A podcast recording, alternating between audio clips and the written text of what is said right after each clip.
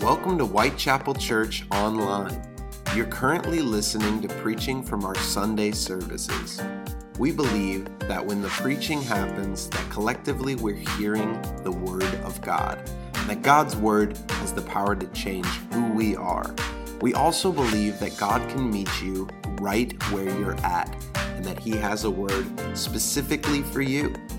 We hope that you enjoyed today's sermon, and we would love to have you at an in person service. Head over to whitechapelchurch.com to get more info. Enjoy the sermon and be blessed.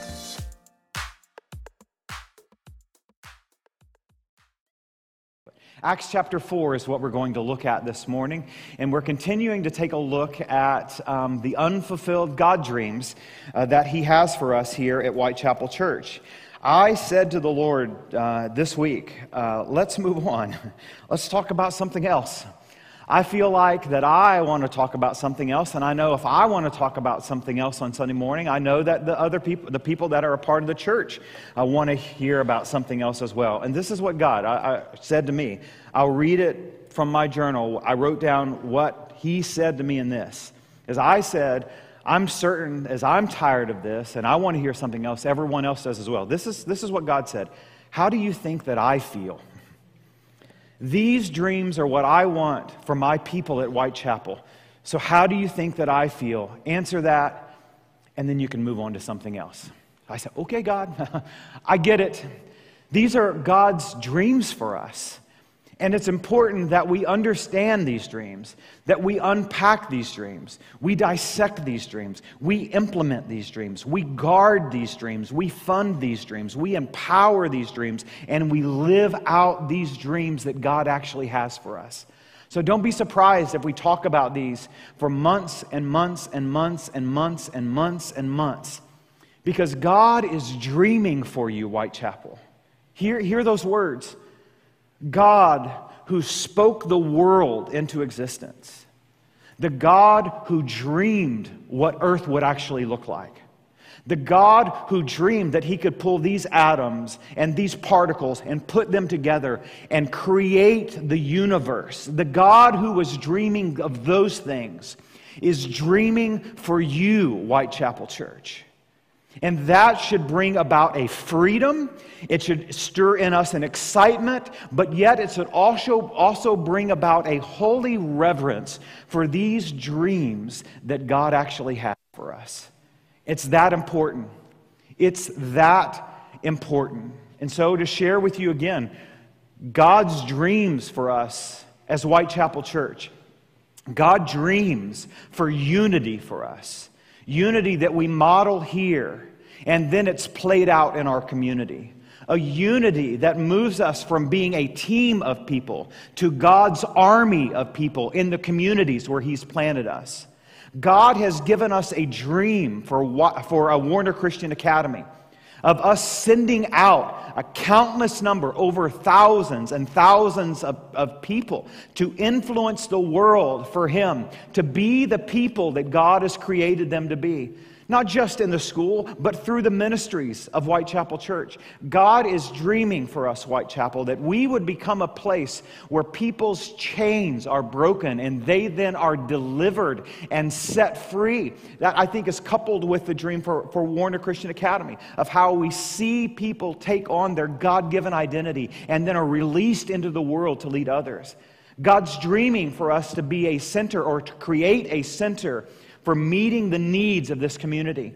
God's dreaming for us to become a powerhouse of worship and a powerhouse of prayer. I believe a powerhouse, I think another is a powerhouse of truth for us as well. This is what God wants us to be. This is who God has said, I envisioned some 90 years ago of what Whitechapel would become. I believe that uh, before God laid the foundations of the world, He knew that we would be here today, and He knew what His dreams were for us. And I believe that God is waiting for a body of believers, hear me, that says, I am willing to live out God's dreams that He has for us together as Whitechapel Church. Amen? That's God's dreams for us. And we have to take these and actually live them out. So we focused for a few weeks on unity. We talked last week that we believe that God is calling us into a season of prayer, and we're going to talk about this season of prayer. But the one focus that I, I, think it's important for us to go back and to take the definition that God gave me of what unity looks like for us at Whitechapel actually is. Unity for us as Whitechapel Church is a group of saved and spirit filled believers at Whitechapel Church that are focused exclusively on God given mission that glorifies Jesus by being bound first to Him and then to each other. And so we're going to talk about this definition of unity today, and then we're going to couple it together with prayer. Because what is interesting to me is when we see this lived out, this prayer life lived out in the early church, we see a true definition of unity that's lived out. And so it's no coincidence that God is calling us into a season of prayer, and the first unfulfilled dream that He has for us is unity. Now, here's what I want to say, then you've got to catch this. I don't believe that these dreams of God are dreams that we will ever get to a place where we can say, okay, it's checked off, now let's move on to something else. I believe that these are continuous dreams. They're not fulfilled, and I don't believe that they will be fulfilled until God does one of two things. He either comes back or he decides that Whitechapel Church should no longer be in existence. And so, one of those two things are going to happen as we see these dreams played out continuously in the life of Whitechapel Church and in every single one of our ministries. But as we take a look in Acts chapter 4 this morning, I believe the question before we dive into this that we have to answer is how is your prayer life? How is your prayer life? If I were to say, we're going to go around the room this morning, and each one of us are, given, are going to give an account for the number of minutes that we prayed, the number of impactful minutes that we prayed this past week, I might venture to say that some of us might get a little bit nervous. Some of us might get a little bit, oh, I hope that he doesn't see me, and start to slip down in our prayer. And I'll tell you, sometimes, sometimes I too am guilty. Sometimes I get so busy with the day to day life stuff that I forget, oh, I forgot to spend time with God. And then I get to the evenings, and then I'm like, oh man, I missed it today. I've got to make sure that I prioritize my time with God tomorrow. And then you get up, and you, it's just natural for us in, in our society to get up and get caught up in the to do stuff that we have to do. And then we get to the end of the day and we're tired. We don't focus on our time with God. And then we think, okay, I'm going to do it tomorrow. Listen, if we are to see God's dreams lived out in us and in us as Whitechapel Church, we must make our time with God priority. And we have to give an account for that. So, how is your prayer life? What does your prayer life look like this past week? And if you can say today, boy, I blew it this last week, or I, have never been able to develop that prayer life, here's what I do know God is ready to forget about all of that and to say, let's start afresh and anew today. God is hungry to spend time with you. God's deepest desire and the purpose for which He created you is not to say, okay, this is a mission. It was to spend time with Him. Take a look at what God did with Adam and Eve in the garden. He didn't create them and say, now go do all of this stuff. No, He said, I want you to spend time with me, and then you will be able to do all of this other stuff. And so maybe the purpose for which you were created has been your focus, as opposed to the spending time with God that is going to fuel and direct the purpose for which you were created. And you maybe have spent a lot of time focusing on a purpose and you have missed the creator of that purpose. This morning, God says to you, Stop, let's forget the past and let's start afresh and let's start anew today. I want you to spend time with me because that is what He's hungry for. So in Acts chapter 4, I'm sorry, um, yes, in Acts chapter 4, let's take a look. We'll start reading in verse 19. We'll read down to 22. It says, Then they called them in again. This is the religious leaders that were upset at a couple of guys named Peter and John. Peter and John were told, We don't want you to go be preaching. We don't want you to go tell everybody about all of this stuff. Remember, Jesus said, I want you to wait for the Holy Spirit. We talked about that the past couple weeks. Then, when the Holy Spirit comes, you're going to be powered. Notice again what Jesus did here. He did not say, Go do what I told you you need to do. He said, Wait for me. Wait for me. And so these people that had just spent three or so years with Jesus, you would have thought, boy, they were with God in the flesh. If there was anybody that could be empowered to go live out the purpose for which they were created, it could have been those 11 that were left.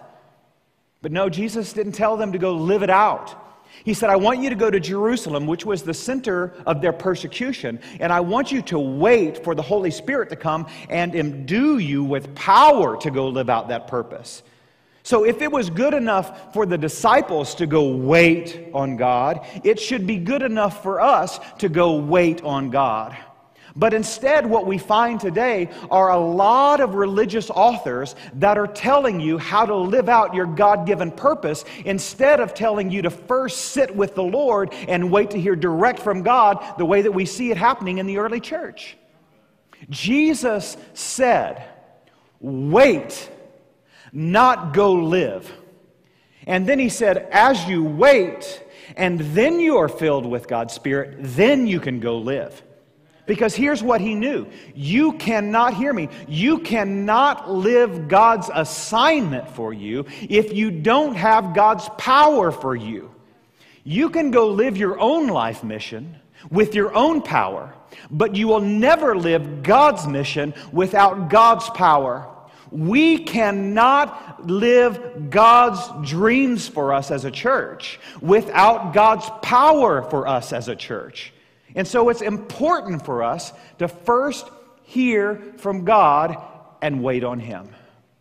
And so Peter and John here, just before Acts chapter 4, I think it's at the end of Acts chapter 2, they had just seen a crippled man healed, about 40 something years old. They walk by, and you may remember the verse. The guy wants to be healed. He's asking for money. And then Peter and John say to the guy, Silver and gold, we don't have any. But what we have, we're going to give to you. The guy was healed. And here they then get called before the religious leaders. And in verse 19, it says, They called them in again. This is another time. And commanded them not to speak or teach at all in the name of Jesus. But Peter and John replied, Judge for yourself whether it is right in God's sight to obey you rather than God. For we cannot help speaking about what we have seen and heard. And after further threats, they let them go.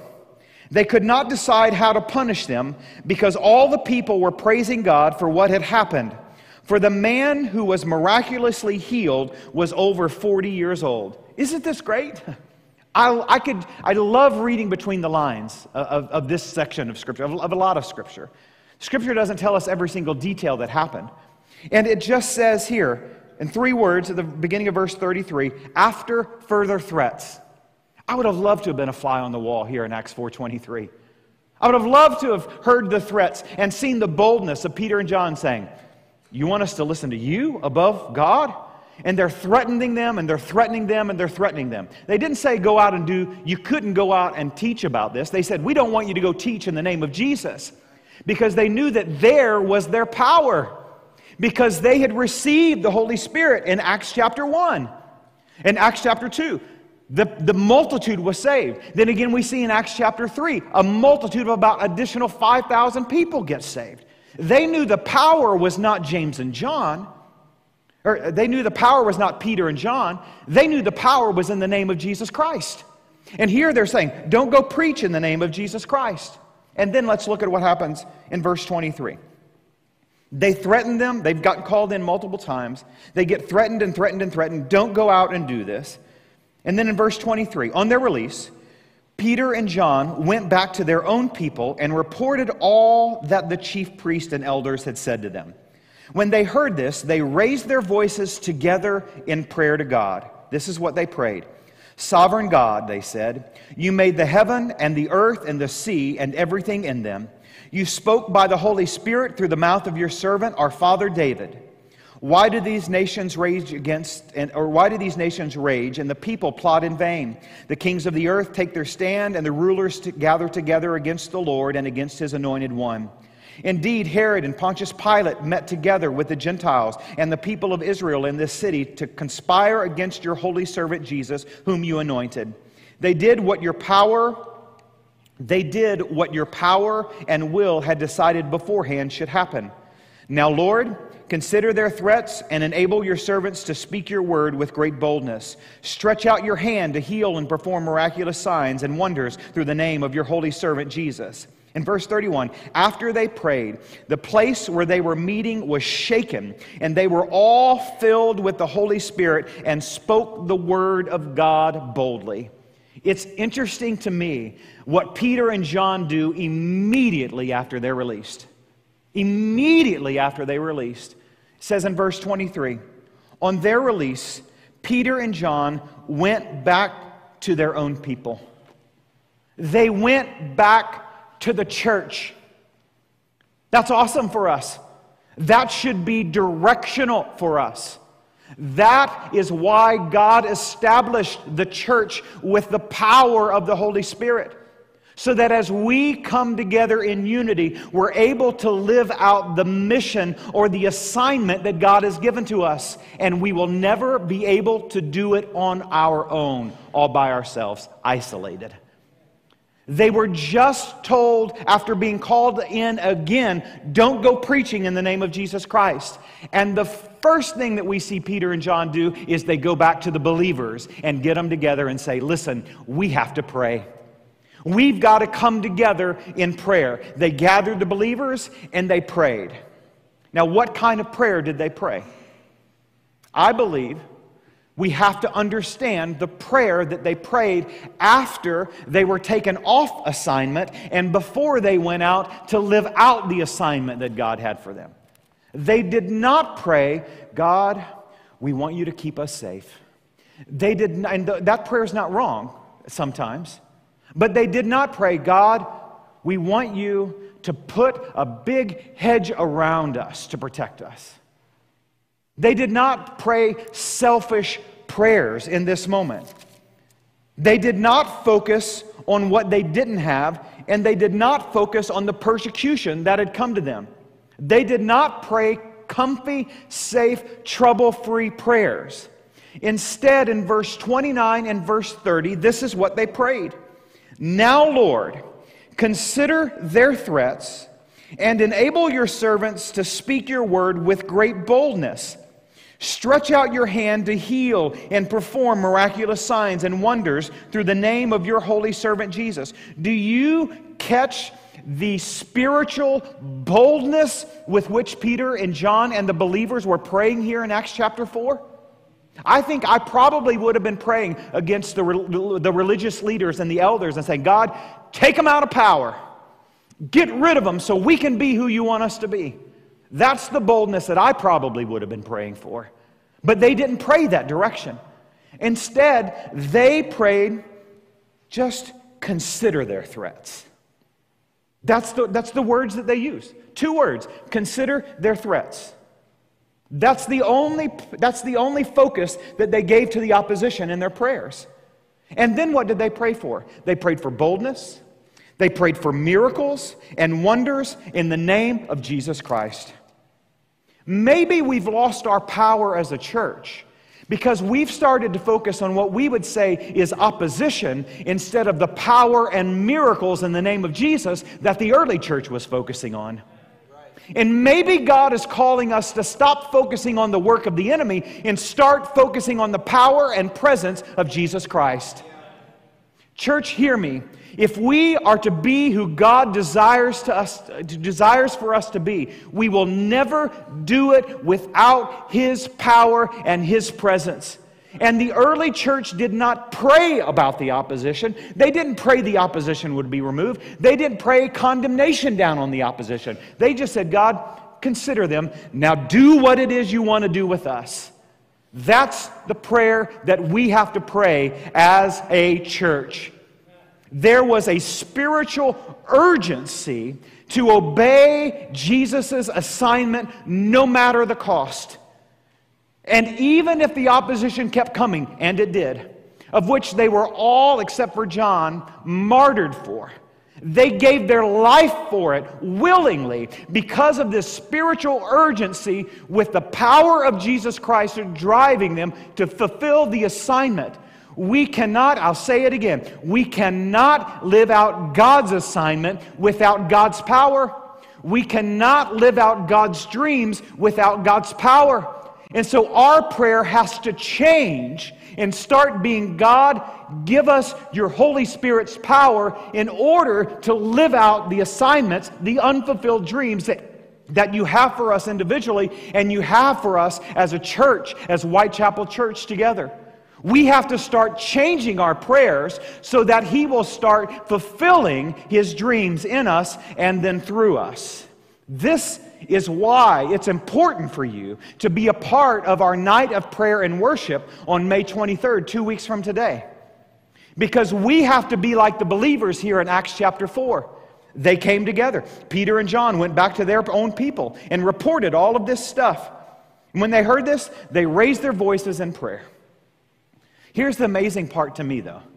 If you take each one of these verses, of this prayer that's been dissected and placed for us so nicely in verses, you see verse 24 all the way down to verse 28.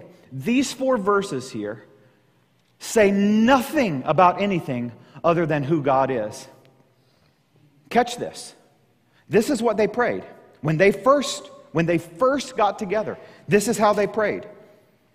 Sovereign Lord, you made heaven and earth and the sea and everything in them. You spoke by the Holy Spirit through the mouth of your servant, our father David. Why did the nations rage and the peoples plot in vain? The kings of the earth take their stand, and the rulers gather together against the Lord and against his anointed one. Indeed, Herod and Pontius Pilate met together with the Gentiles and people of Israel in this city to conspire against your holy servant Jesus, whom you anointed. They did what your power and will had decided beforehand should happen. Here's what they did they focused on praising God, then they focused on the persecution that Jesus experienced, and then, not focusing on their own persecution, then they prayed two verses and then summed it up with a verse. The majority of their prayer, well over two thirds of their prayer, was not focusing on their own circumstances. Instead, it was focusing on the power of God.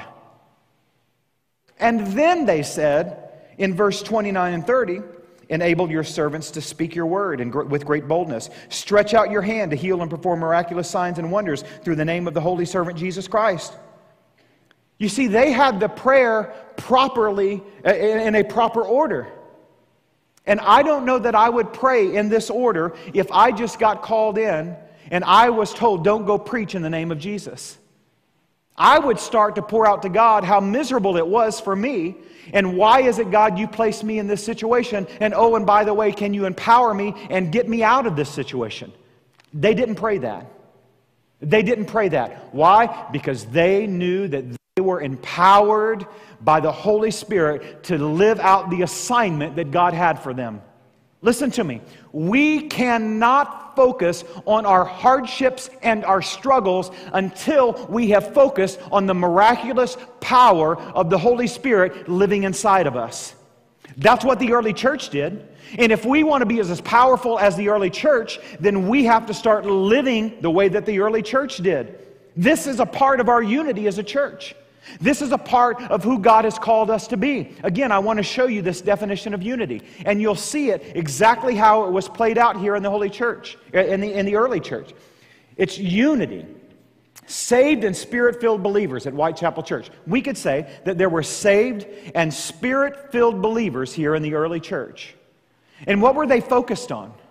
They were focused exclusively on the God given mission that glorifies Jesus by being bound first to God and then to each other. When God gave me this definition a month or so ago, I had not looked at how this was played out here in Acts chapter 4. I was looking at what was happening in the early church in Acts 1 and Acts chapter 2.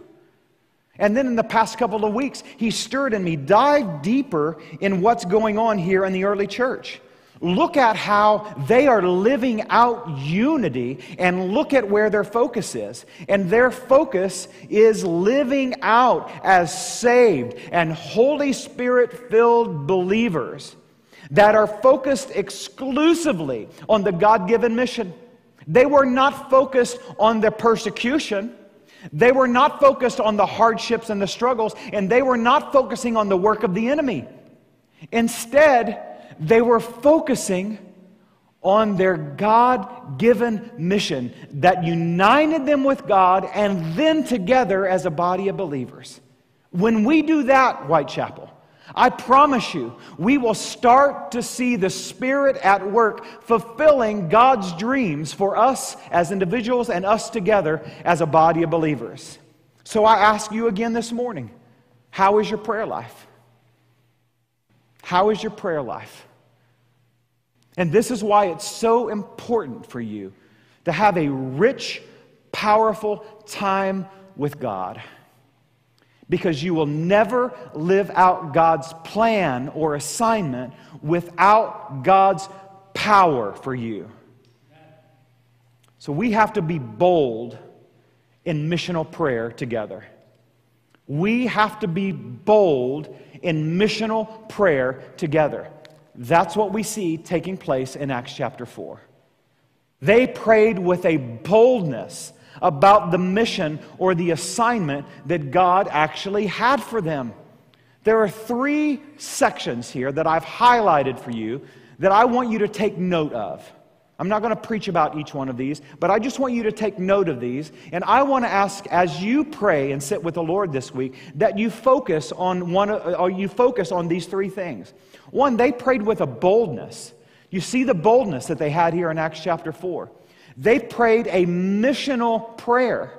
They were not praying, God, please lead us, please guide us. No, they knew their mission and they prayed for their mission.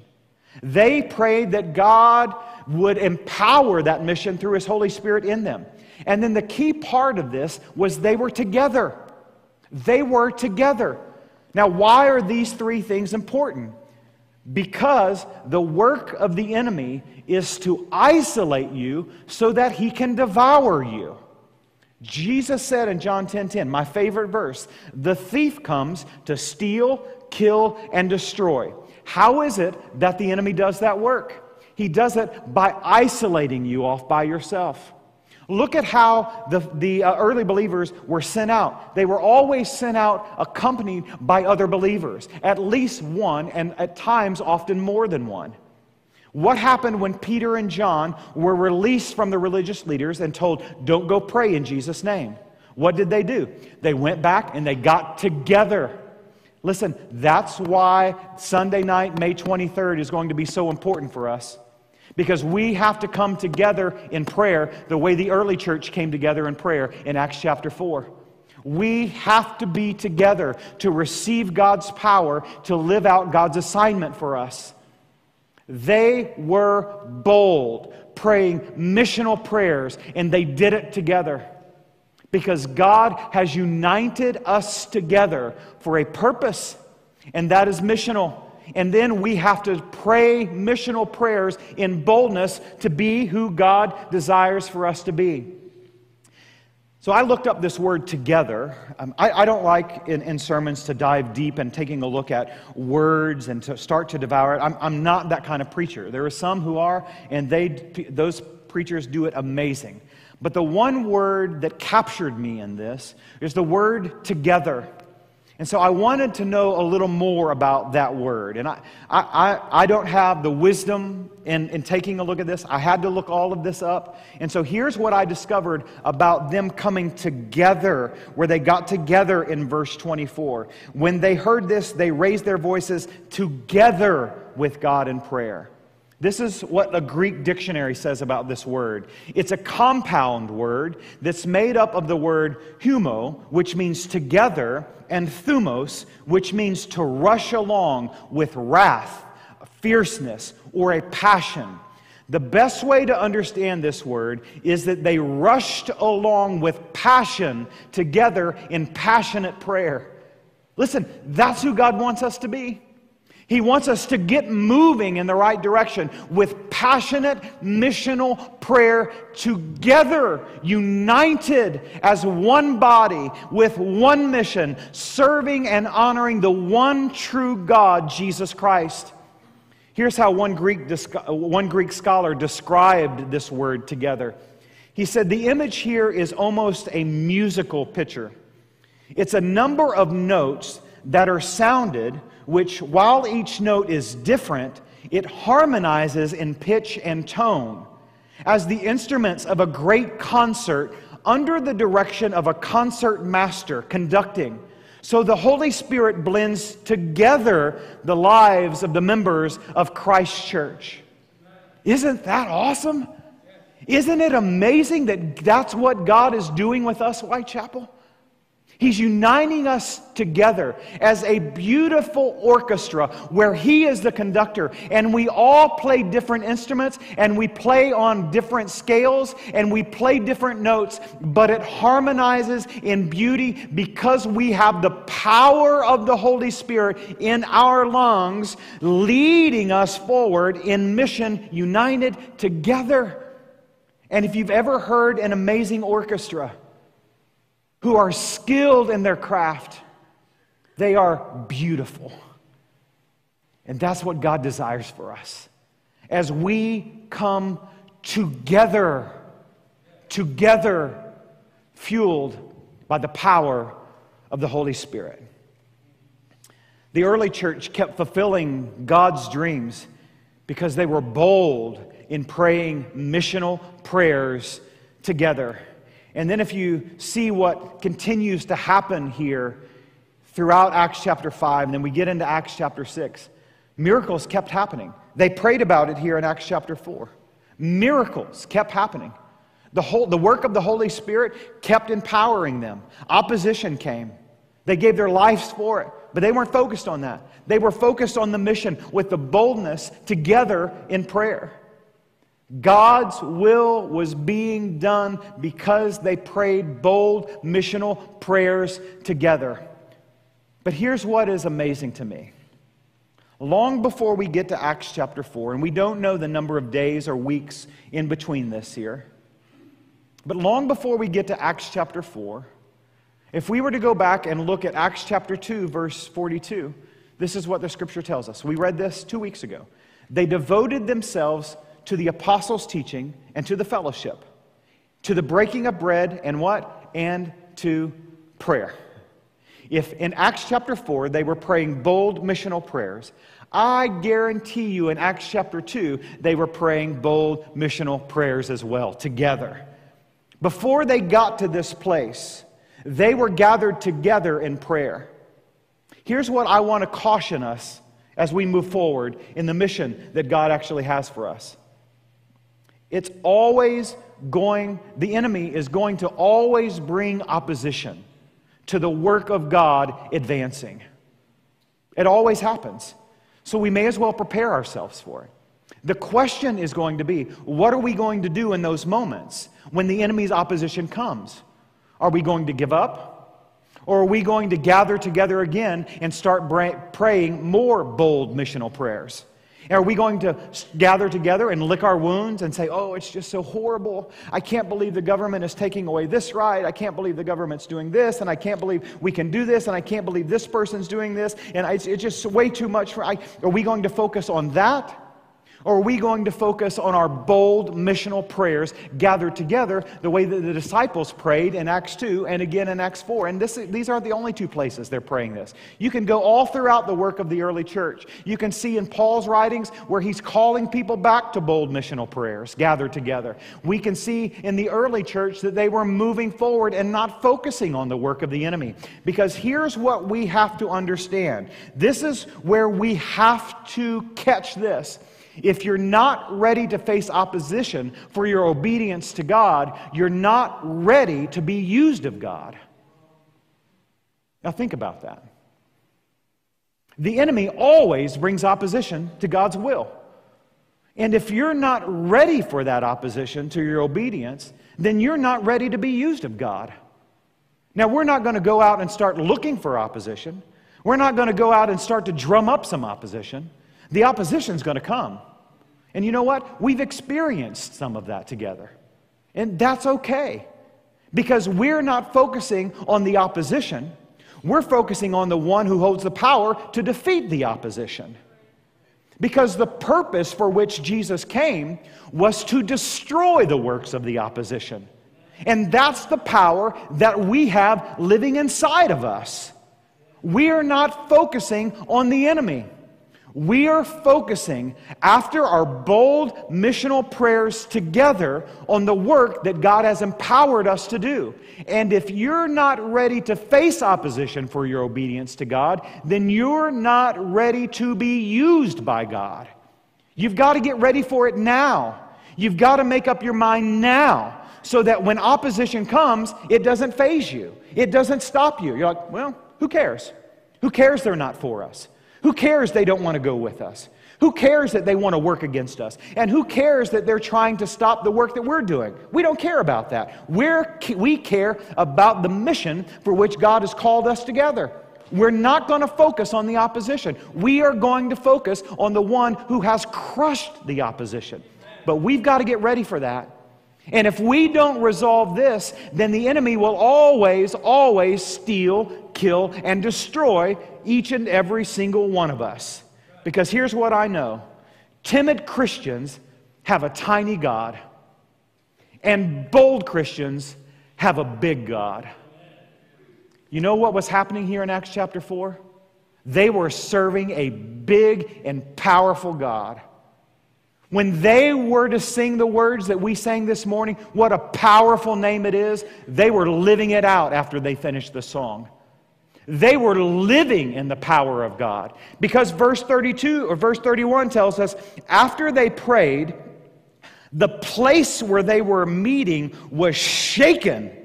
And they were all filled with the Holy Spirit and spoke the word of God boldly.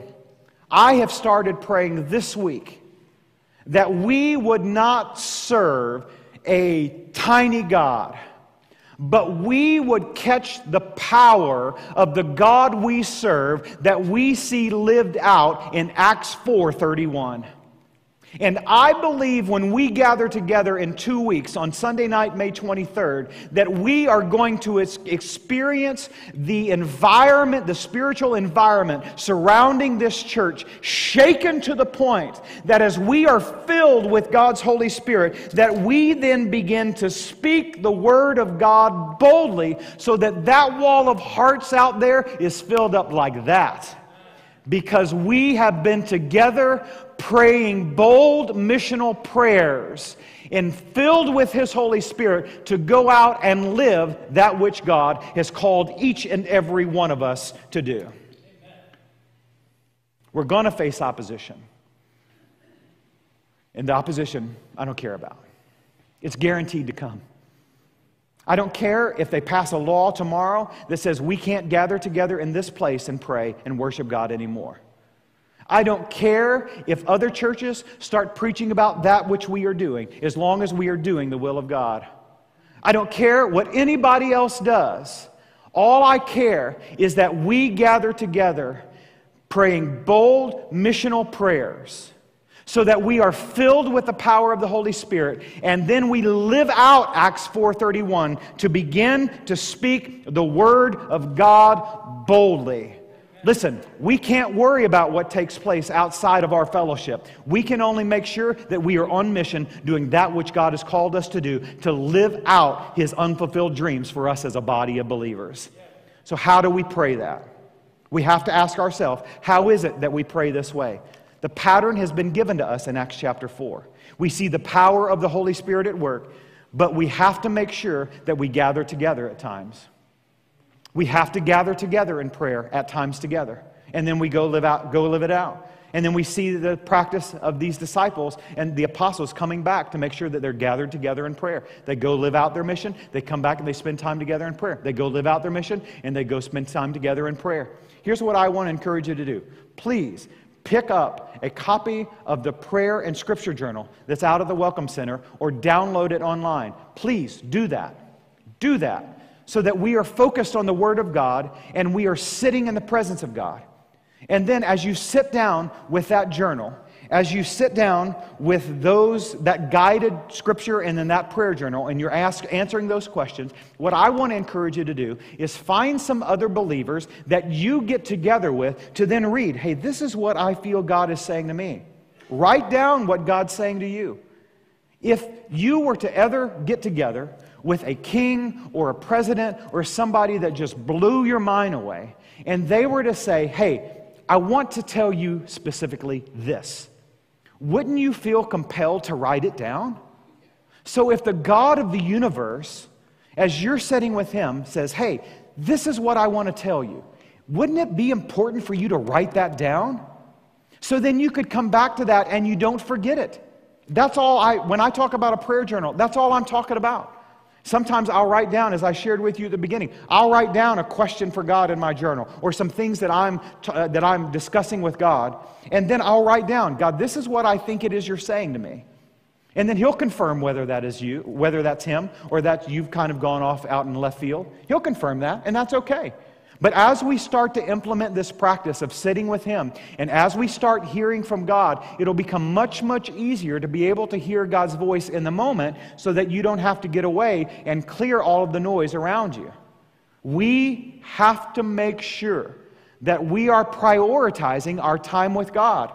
And that is the reason that we gave you these prayer journals, so that you do that. So then when we come together, we can, we're able to get our journals and we're able to say, yep, this is what God's saying to me. And you know what I believe is going to happen? I believe the things that God says to each one of us are going to start to be confirmed in those that are around us. Because the same God that speaks to me is the same God that speaks to you. And He's not going to tell you to go left and tell me to go right unless He intends for us to go in different directions. When we're together in unity, He's going to tell all of us, go left. And we wait to make sure that we've all heard from the Lord. How do you pray these prayers? You sit with the Lord and you make sure that you are making a record of that which God has told you. So then, when we come together and we're praying bold missional prayers together, then we're just sharing from our journal and then powerfully praying. And then the promise is always His Holy Spirit will come. So, my challenge to you, Whitechapel Church, is to live out Acts chapter 4. To live out the words that the believers actually prayed together here when they were praying bold missional prayers. So, yeah, we know opposition's coming. We don't care about the opposition because the God we serve is more powerful than the opposition. It was proven on the cross when the veil of the temple was torn in two. It was proven when Jesus defeated the consequence of sin and got up and walked out of the tomb. He was dead and buried, and he defeated it. And that's the power with which we live. So we're not worried about the opposition. We're worried about what God is saying to us. So, are you ready to make this commitment? Are you ready to get so serious about your prayer life and your time with Him that nothing is going to deter you, that nothing is going to distract you, that nothing is going to take away from the time with the Creator who is hungry, hungry to spend time with you. As we close this morning, I ask that you make that commitment. That this not just be a season of prayer that we do periodically in the life of the church but that this would be a season of prayer that produces a commitment the way that we see the early church's commitment in Acts chapter 2, 3, 4, 5, and 6. And it can, it can continue on. Are you ready to make that commitment? If you are, then when we stand and sing in just a moment, I ask that you voice that to God. You're not making a commitment to me. Peter and John did not make commitments to each other outside of they were united together as believers. They first made a commitment to God, and then their commitment was to gather together. But you've got to make that commitment to God first. Yes, God, I'm serious about my time with you. Yes, I'm serious that I want your Holy Spirit's power to compel us forward in fulfilling your dreams for each and every one of us and together as Whitechapel Church. As we stand and sing in just a moment, make that commitment to God. Make that commitment first to Him, and then make that commitment to those that are gathered here as Whitechapel Church. Thanks for joining us at Whitechapel Church Online. We pray that today's sermon blessed you and that you'll continue to join us as we lean into God's Word together. Until next time, have a great week and be blessed.